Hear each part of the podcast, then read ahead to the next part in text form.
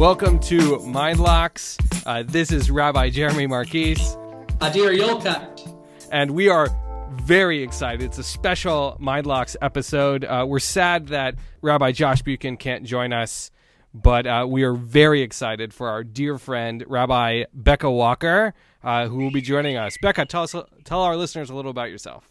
Yeah, thanks for having me. Um, I am currently living in East Lansing, Michigan. I'm the Hillel Rabbi at Michigan State University and also the Hillel Campus Alliance of Michigan, which are some small um, Hillels around the state.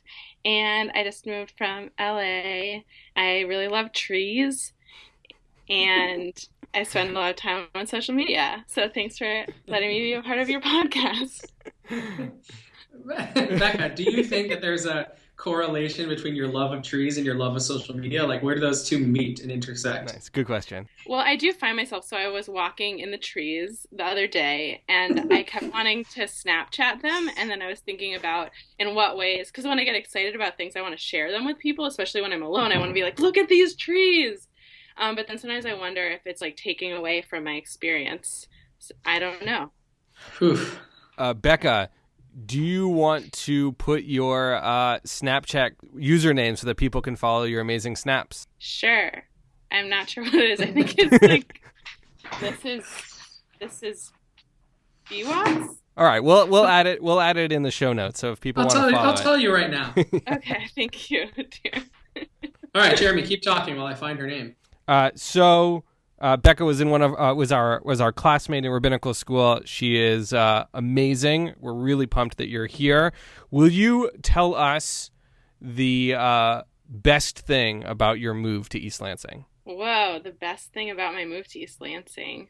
I think, I mean, I think like I moved for the job and I really love it. I really, really, really love working with um, college students, which is what I do. And it's just been really fun to kind of get to know people out here and uh, live in the Midwest, which I never have before. So it's been a little bit of a culture shock in some ways, but it's been fun.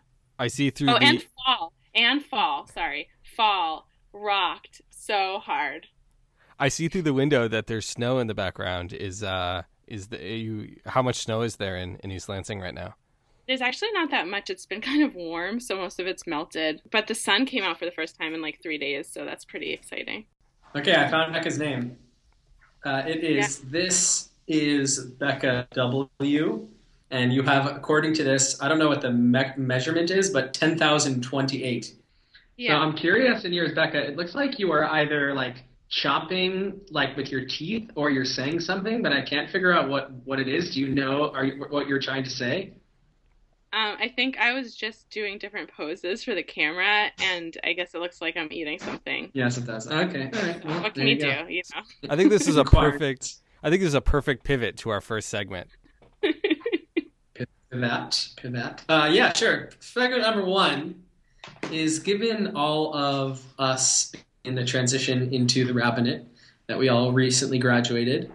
I am curious how much you guys have felt response to your relative lack of not relative lack of age. That's a weird way to describe it, but being young. uh, I, I guess given given that we're all in different kind of settings, and especially Becca, given that you're with college students, I imagine the dynamic is really different. But uh, what, where do you guys feel that it manifests? What, what kind of stuff do people say to you, and how do you kind of negotiate that dynamic? I don't know. Whoever wants to start can just jump in, and we'll go from there. I'll start. I'll start. Um, I have gotten an inordinate amount of questions of my age since being here. Uh, maybe it's just Pittsburgh. Age is different than LA. There's a different age breakdown. I've heard a lot that it's a really older. It's a much older city. Most people think I'm somewhere between three to five younger years younger than I than I currently am.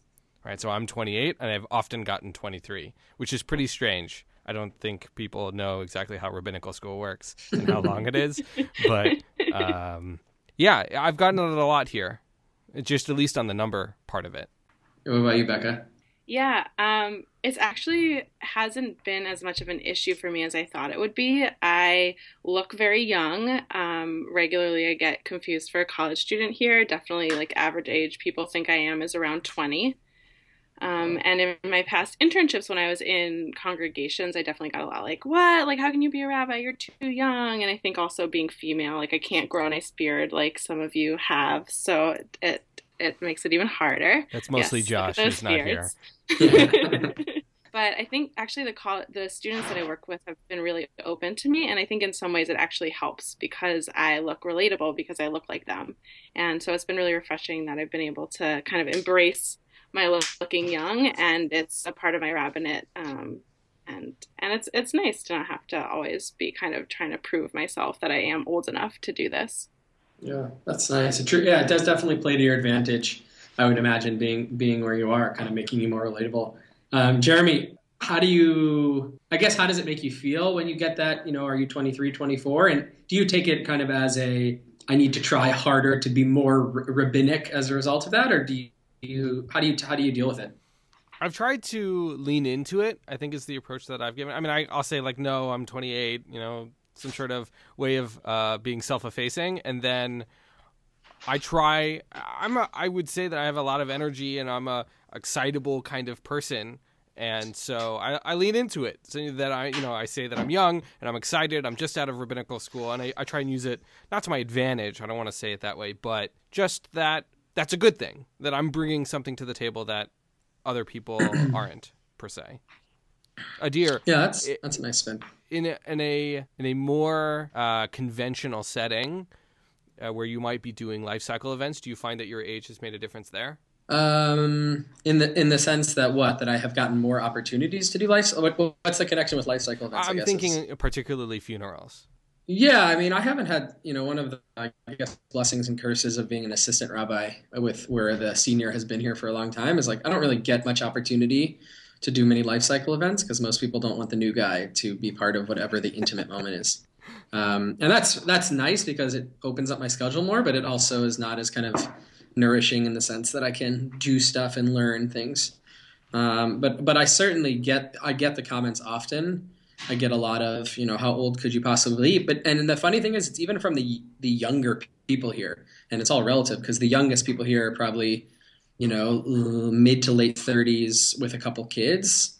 And and I feel like we don't have so much in common, uh, but but they're the most relatable people, and they see me still as this really young person. And I think that's also about not just age, but kind of place in life.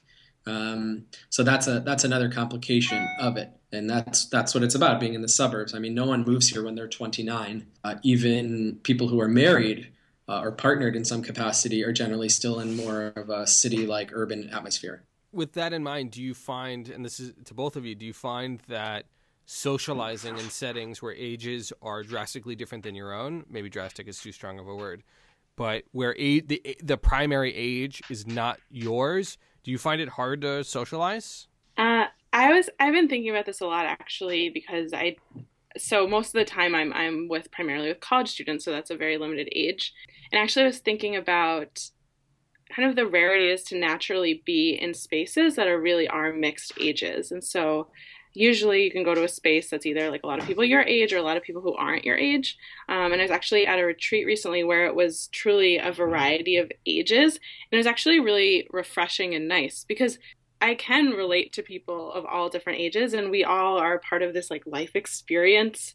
Uh, and it's cool to be able to talk to people who are older than me and hear from them about what they're going through and kind of what's going on there. Even though I wouldn't necessarily approach them if it was just a random group of people, I wouldn't necessarily approach the the person. I would probably approach the person who looks like the most similar to my age. Um, and I've been kind of reflecting on this a lot, kind of as this like larger issue is like what what is that indicative of and kind of is it is it an ageist thing? Are we all like or are we just grouping are we tending to group towards just people who have the most similar experiences as i don't know.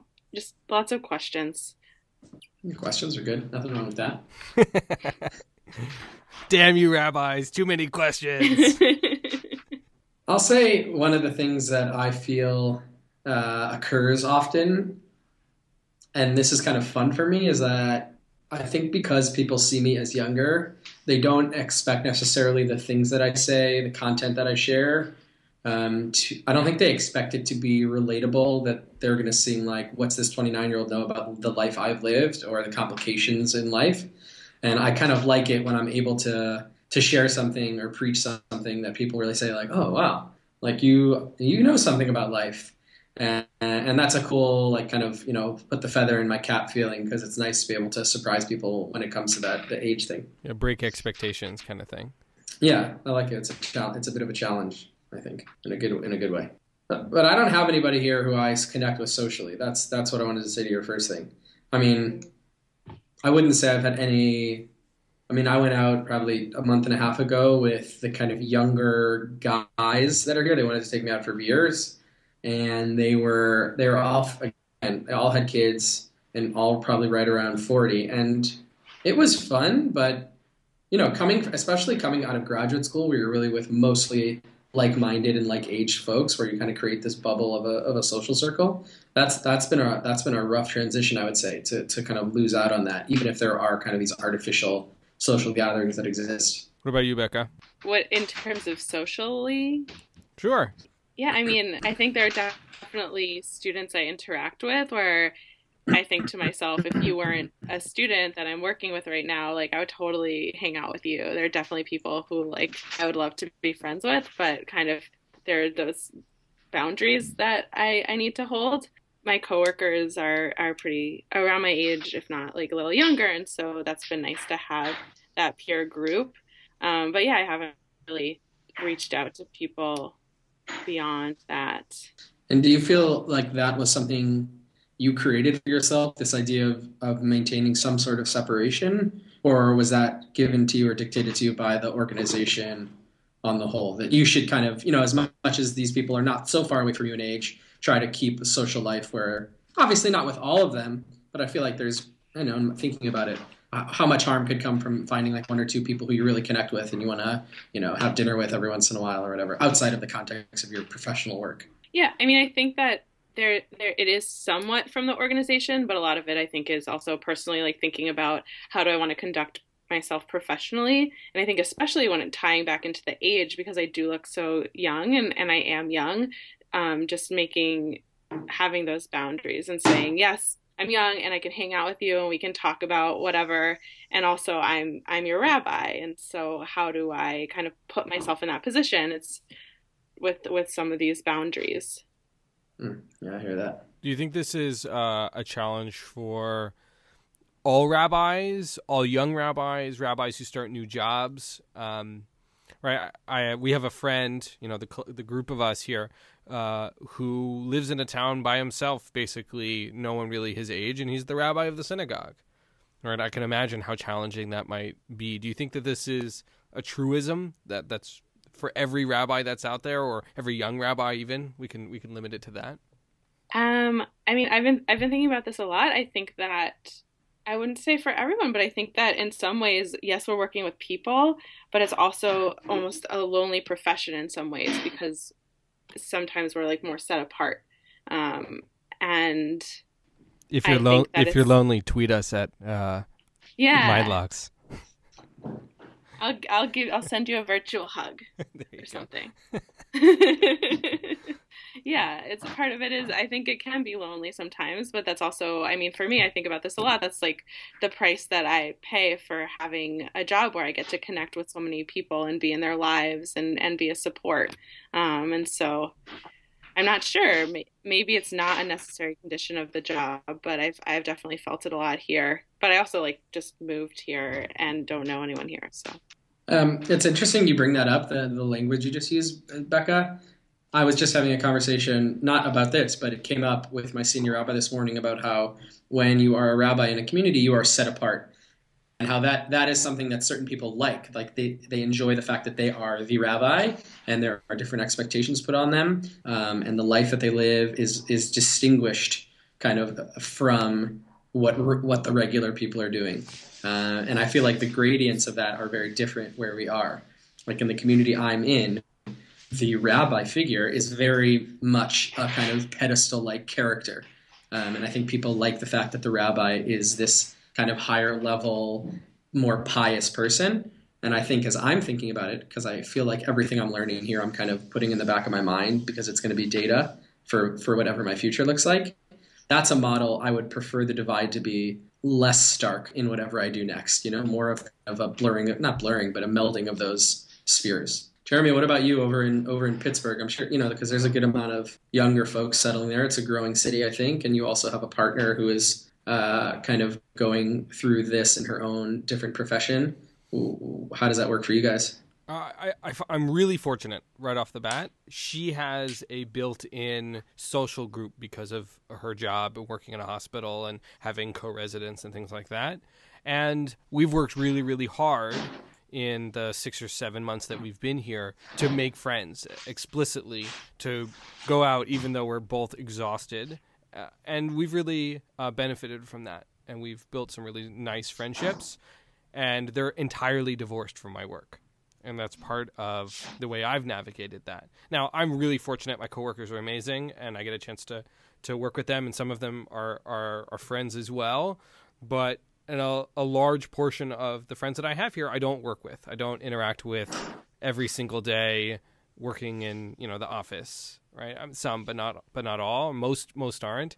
And so i'm really grateful for that piece. That's part of and so that balance maybe is different.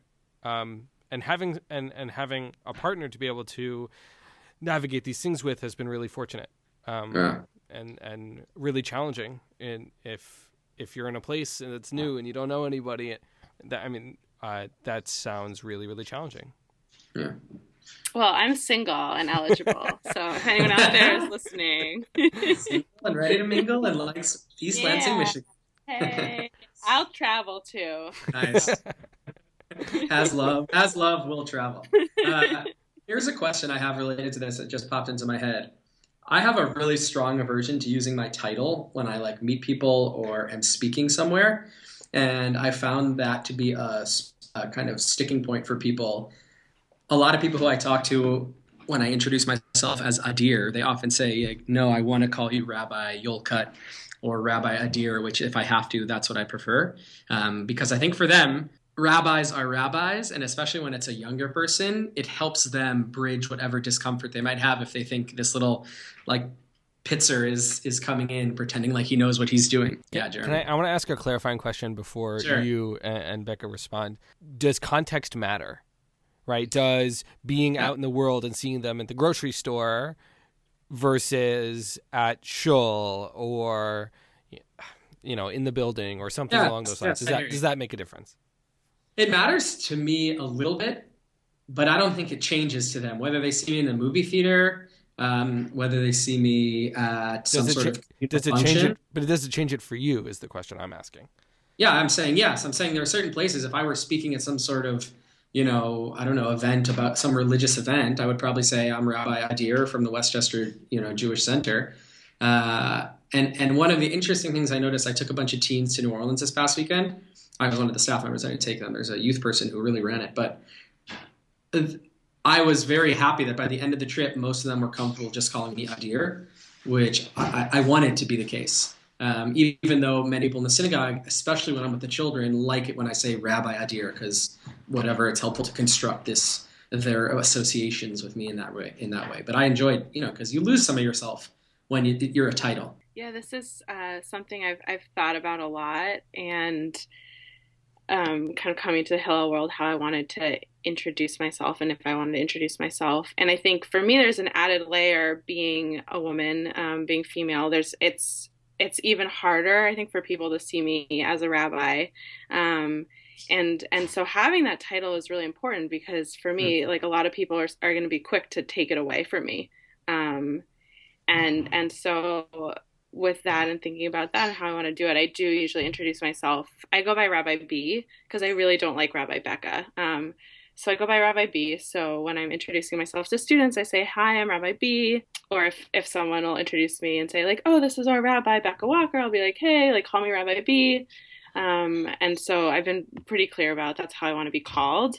Um, my coworkers know like they can call me Becca. Like if we're hanging out, I don't need people to be using my title, but it is important to me um, because I think it means a lot. Our titles mean a lot, and especially when I'm talking with a college student, like if I'm getting coffee at Starbucks with them, I want them to remember, oh, like we're having this great conversation and it feels really normal. And I'm also having it with a rabbi and I'm connecting with a rabbi. And so using my title, I think, helps with that. Mm, that's interesting. I know for me that context really matters. I almost never introduce myself as with my title. I almost always introduce myself as Jeremy when I worked at um, a camp over the summer, my role was camp rabbi. And it was kind of a role that I carved out with the director, and we, we navigated what that meant. And I went explicitly as Rabbi Jeremy. And now, when I work with lots of kids, elementary school and preschool kids, having the title really matters in terms of helping them place what that title can mean for them or what the person who is their rabbi means to them can be really useful but I don't have any expectation of adults to do that um, because they can navigate what that means for them better. And I still have people who call me rabbi, not even with my name, which, you know, in the end doesn't bother me that much. People can call me whatever they want, really. Um, if it comes down to Rabbi Marquise or Rabbi Jeremy, and they're like, we want to call you Rabbi something, I usually go for Rabbi Jeremy because it's much more casual. It's it's more in front of what you were talking about, Adir. And then I think in contexts where I'm explicitly serving as rabbi, I'm I don't know, a context might be, but leading services or speaking or something along those lines. Uh, I work with uh, I work with teens on on the sun, on weekends that having explicit moments where they call me rabbi, I think can be really powerful in a lot of the ways that you talked about, Becca. Right, in a lot of hmm. ways, I worked towards it. I deserve to be called it in some way. But I would say we worked for, hard. yeah. uh, but I would say most of the time it's not something that I personally feel like I need. Um, but but what, I think what you said, Becca, makes a lot of sense. You know, context really matters, and you know one's gender really matters in the history of that. It makes a big difference. Yeah, that's true. Well, there there you have it. Three very kind of different, but also at various points related kind of perspectives on age and the rabbinate. And if you are out there and you are in the rabbinate, or you are not, or you are young, or you are somewhere not so young and you want to share your thoughts, you know where to tweet us at MindLocks. We're really interested to hear some of your thoughts. Um, and we're going to take a, a bit of a break now and come back to you with segment two.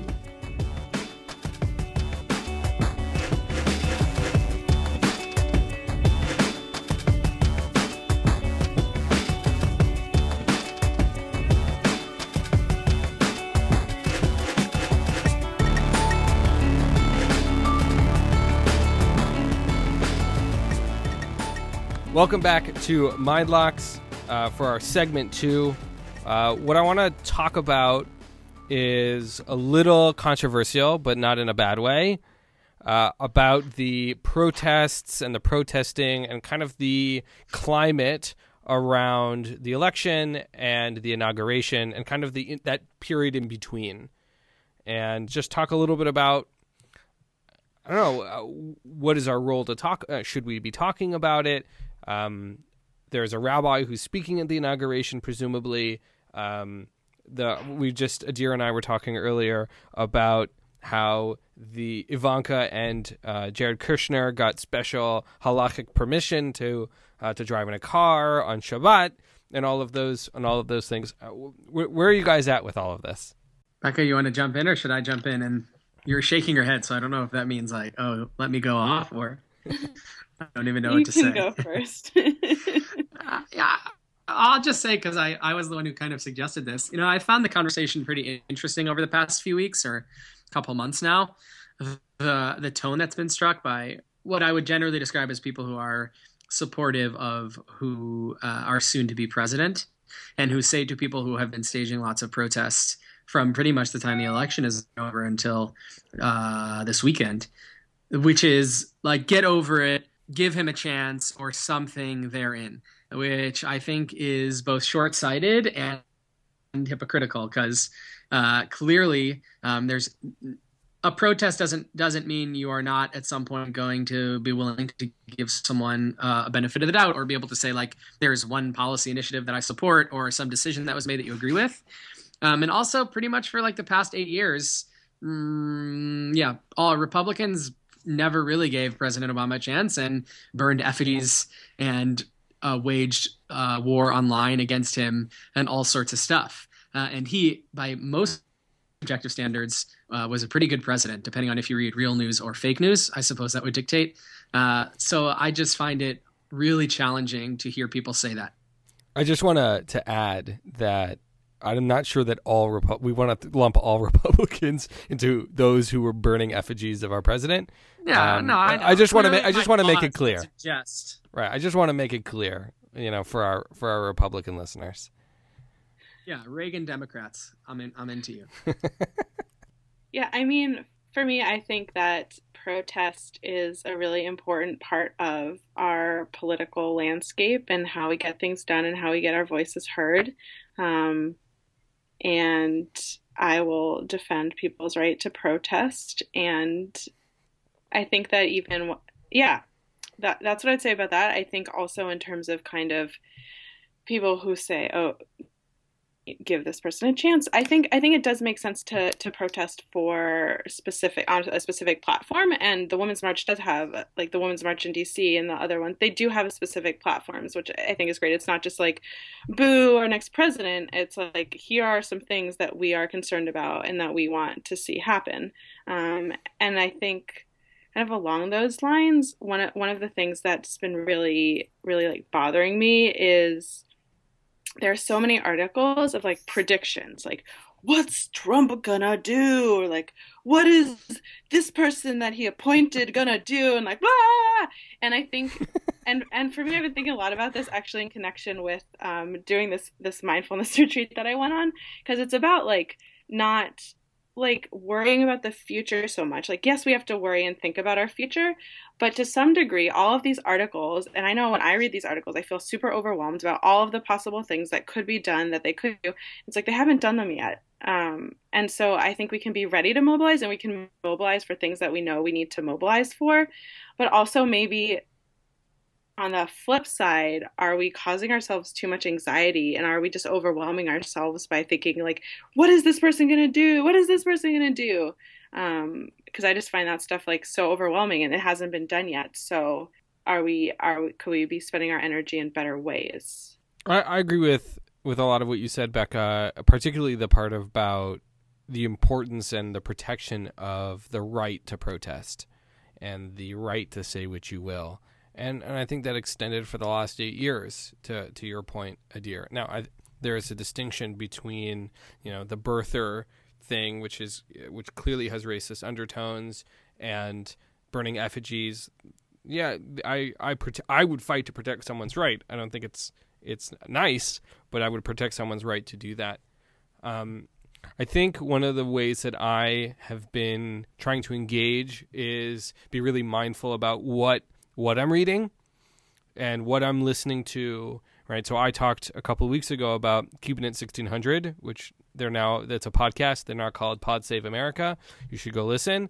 Those guys, little plug, those guys uh, really have tried to talk about what it means to be, uh, to do with this in a practical way right? To protest and to make change in a practical way. And, and, and regardless of whether or not you agree with their political opinions, I think there's something really powerful about engaging in the system, right? That's that's one of the reasons why I feel like these the protests of various things are a, are a positive thing, right? I've been motivated to call my senators and my representatives in a way that I never I never did before, and I would encourage everyone who cares about something to to call their elected official to tell them what you think. All right. For me, as an example, I called my elected official to tell them how important I thought the Affordable Care Act was. Now, regardless of what you, you know, what other people think, it's really important to me, and so I made the effort to do that.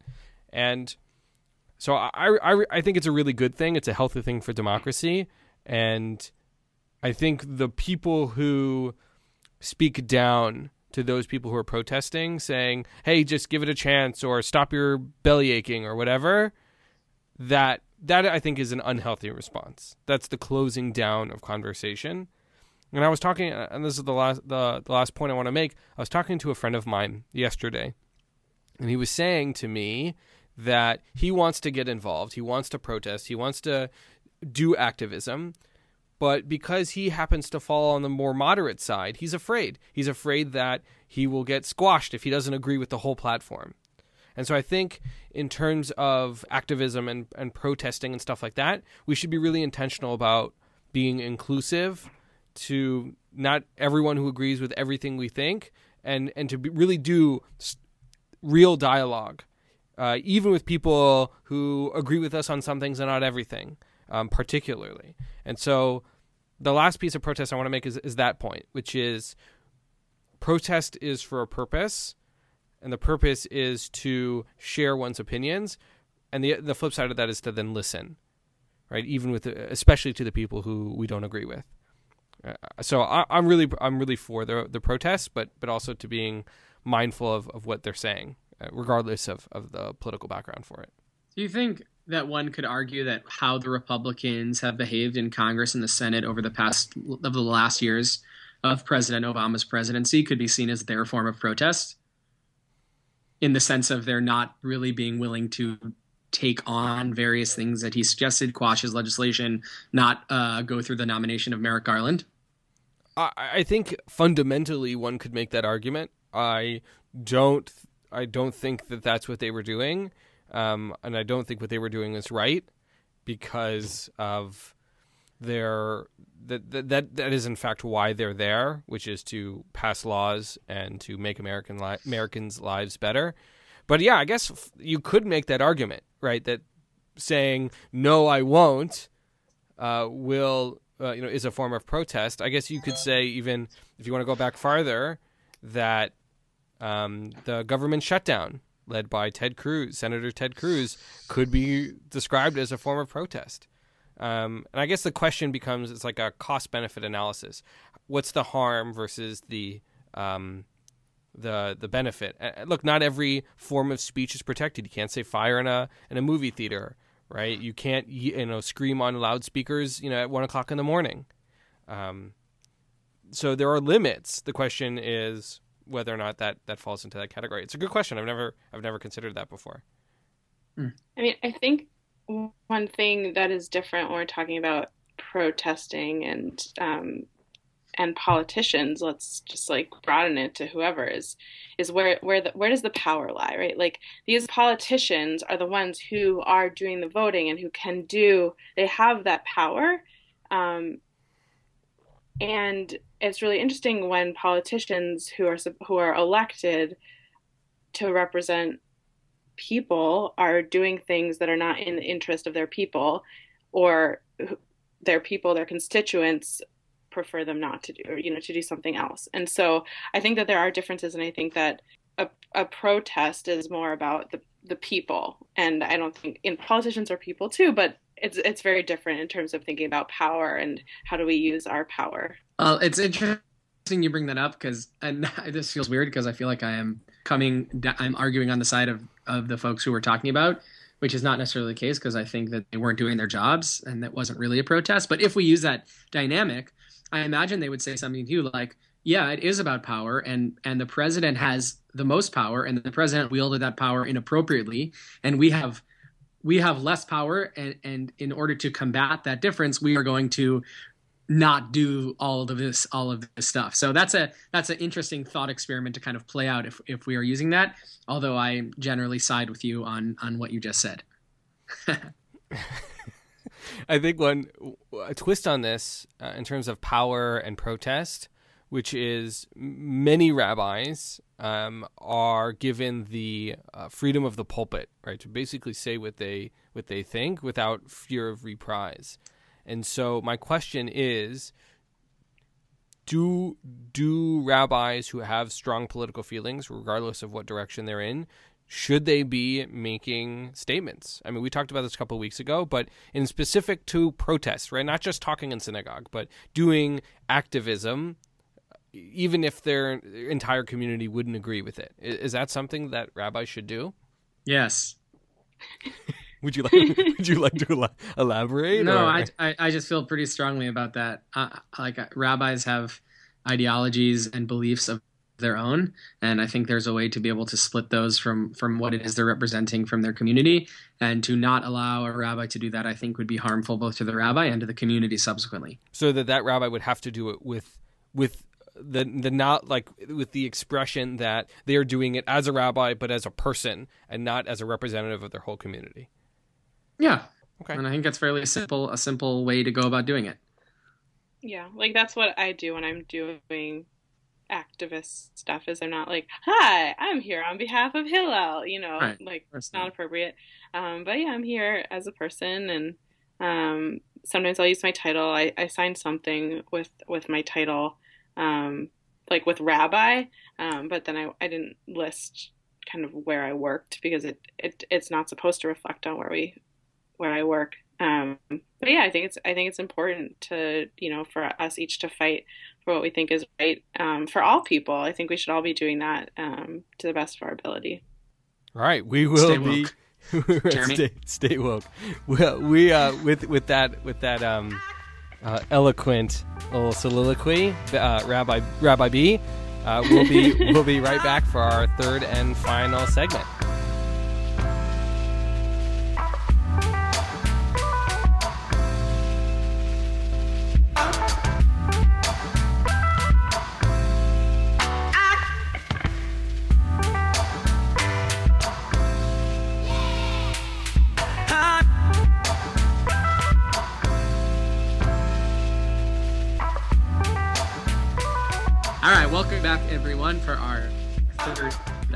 Segment. We are, in fact, taking suggestions from our many listeners. Many.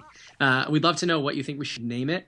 Uh, something in maybe a, something maybe alliterative about media, or maybe we'll use pop culture. So the M's and the P's, or any other suggestions you might have. We're very open to it.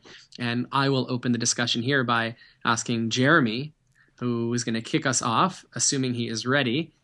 Uh, what's what's been uh, on his screen this week that he has been entertained by? I've been watching The Crown in the last number of weeks. I haven't I haven't finished it, um, but it's really good and it's so intense. So I can't watch it too much at once because it's so intense. But uh, it's awesome, and it's awesome to see. Uh, in my Netflix, there is a whole section of strong female lead. Uh, that's one of the subcategories, and uh, and this falls into that one to say the least. Um, so it's pretty awesome. It's really interesting to see the history and and to see this person become a, a world leader. And I, am gonna break the rules once again and add a second one, just as a callback to what uh, Josh said a couple. yeah, what Josh said a couple weeks ago about Zootopia. I got to see that this week. It is awesome. It is a great movie. Josh did not lead me astray. Uh, way to go! It's a great movie. It's it's. I enjoyed it very thoroughly. That's a one for two for Josh because he did lead me astray with Sausage Party. Anyway, oh. Becca, uh, yeah, weird, very strange movie. Becca, do you have one yet, or do you want to wait? Yeah. Um, so I'm so I'm really into social media and Snapchat, and I have to recommend, and I've done this before, NASA. You got to follow NASA on yes. Snapchat. So interesting, so many fun facts. Um, my favorite one they did the other week was they talked about how air pressure affects the body and how as you go higher up into the atmosphere, like the air pressure gets less and they demonstrated the effects on a peep and it was crazy and I learned science and space and it's just cool. So follow NASA on Snapchat, N A S A. They also have a great in, they have a great Instagram feed too. Oh yeah. Uh, NASA. What happened to the peep? okay, so it like expanded as they took it up like higher, but then when they brought it down back to normal Earth pressure, it had like shrunken in. So you can imagine mm. What that would do to your body. It was not they have good. peep-sized spacesuits. they had a little pressure changer chamber, yeah. Save the but... peeps! Save the peeps! uh, NASA, if you would like to uh, support the podcast, please let us know.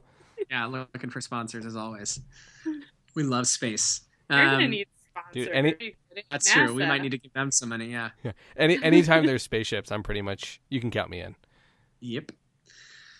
Uh, my show is also a Netflix produced uh, production, and it was the OA.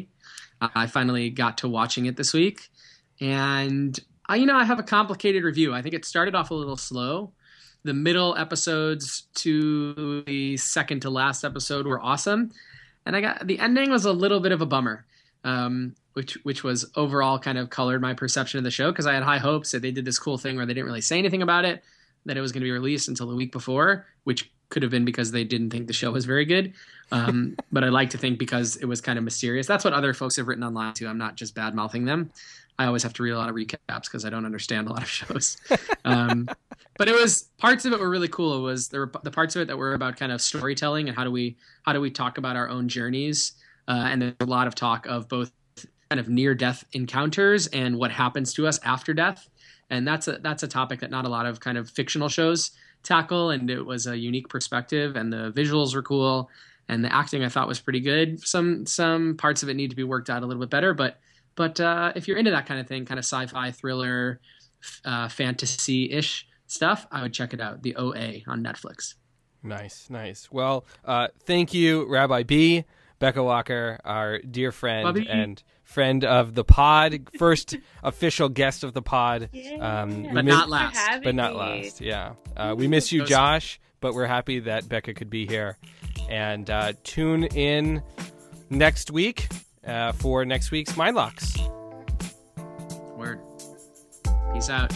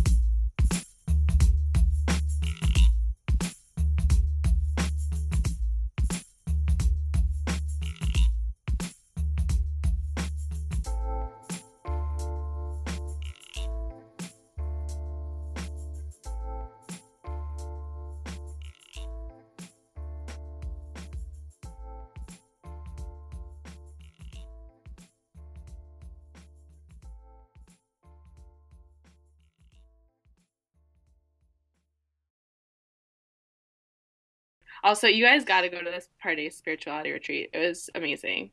It was amazing. The meditation one. Yeah, yeah, like life changing. I think it's No, all like, it's silent. It's silent though, isn't it? It was so good. Oh, dear, It you look so like, We uncomfortable. have to be silent, but like t- we get you get taught things. It's so, a dear, like it's so good.